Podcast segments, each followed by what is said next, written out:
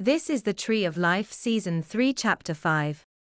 In this episode, we will be integrating our thoughts regarding sublimation with sexual selection. To begin, in past episodes, we talked about how archetypal consensual lineal lines maintain a tit for tat relationship with lineal line members. In other words, there is displacement within the line through intersections, or substitution events, which temporarily decrease the fitness of one individual to the benefit of the other. This displacement results in the individual, who is temporarily losing fitness, to meet the expectations of the other linearly related individual. However, unlike with encounters between a spatial non consensual and an archetypal consensual actor, where there is expectation matching, the spatial actor's expectations are predominantly sexual in nature. In displacement within lineal lines, the expectations are spatial and belong to the conjoined consensuality. Which is to say, that the individual who is acting further to those expectations is losing fitness, whilst the other is gaining a kind of spatial territoriality created by the agency of action. Now, to return to the dance floor example. Individuals who are capable of sublimating in response to a state of arousal produced by a spatial non consensual actor acquire greater attractiveness to potential mates within the environment. I indicated this is because the ability to sublimate, although counterintuitive, indicates some degree of resource accumulation, which is symptomatic of the likelihood that any offspring will be successfully cared for. But it also has an added benefit of demonstrating an ability to be socially abstinent in the face of potential suitors, who might compete with the spatial non consensual actor.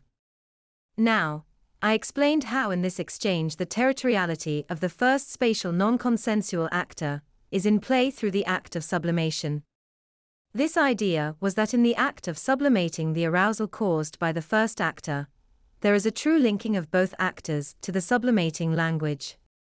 Which is to say, in the deferral of the expectations of the spatial non consensual actor, there is reliance and a risk, ultimately, that those expectations will be met or accommodated.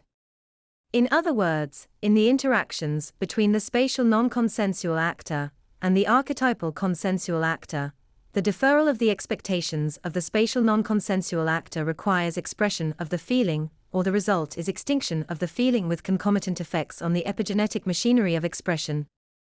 The imposition of an archetypal assignment on the spatial non consensual actor is part of this deferral as well. In the act of sublimation, there is an opportunity for the archetypal consensual individual to link particular objects of consciousness to the language which the spatial non consensual actor absorbs.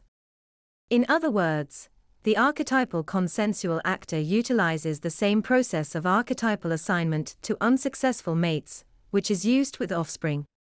The only difference is that in the first case, there is displacement to the archetypal lineal line, no reciprocation, whereas in the second there is reciprocal altruism. All of this is to say that the same mechanism, which promotes the assumption of archetypes by offspring and the passing of the portion within lineal lines, is used socially with respect to unsuccessful suitors, without the reciprocation. Since these archetypal assignments are encoded epigenetically, they have semi-permanent impacts on the gene expression of the unsuccessful suitors, as loss of fitness, or gene expression associated with appealing sexual characteristics. Since society essentially functions on conformity created by patterns of synchronization in bodily rhythms, the epigenetic framework for social competition arises out of the status quo created by these common states of arousal and rules regarding sociality. In other words, the overarching design of the system functions to maintain a status quo with respect to archetypal induced epigenetic profiles. All of this means that the spatial non consensual actor selects for sublimation in mates automatically despite it being against interest in terms of reproductive success. That's the end of the podcast for today.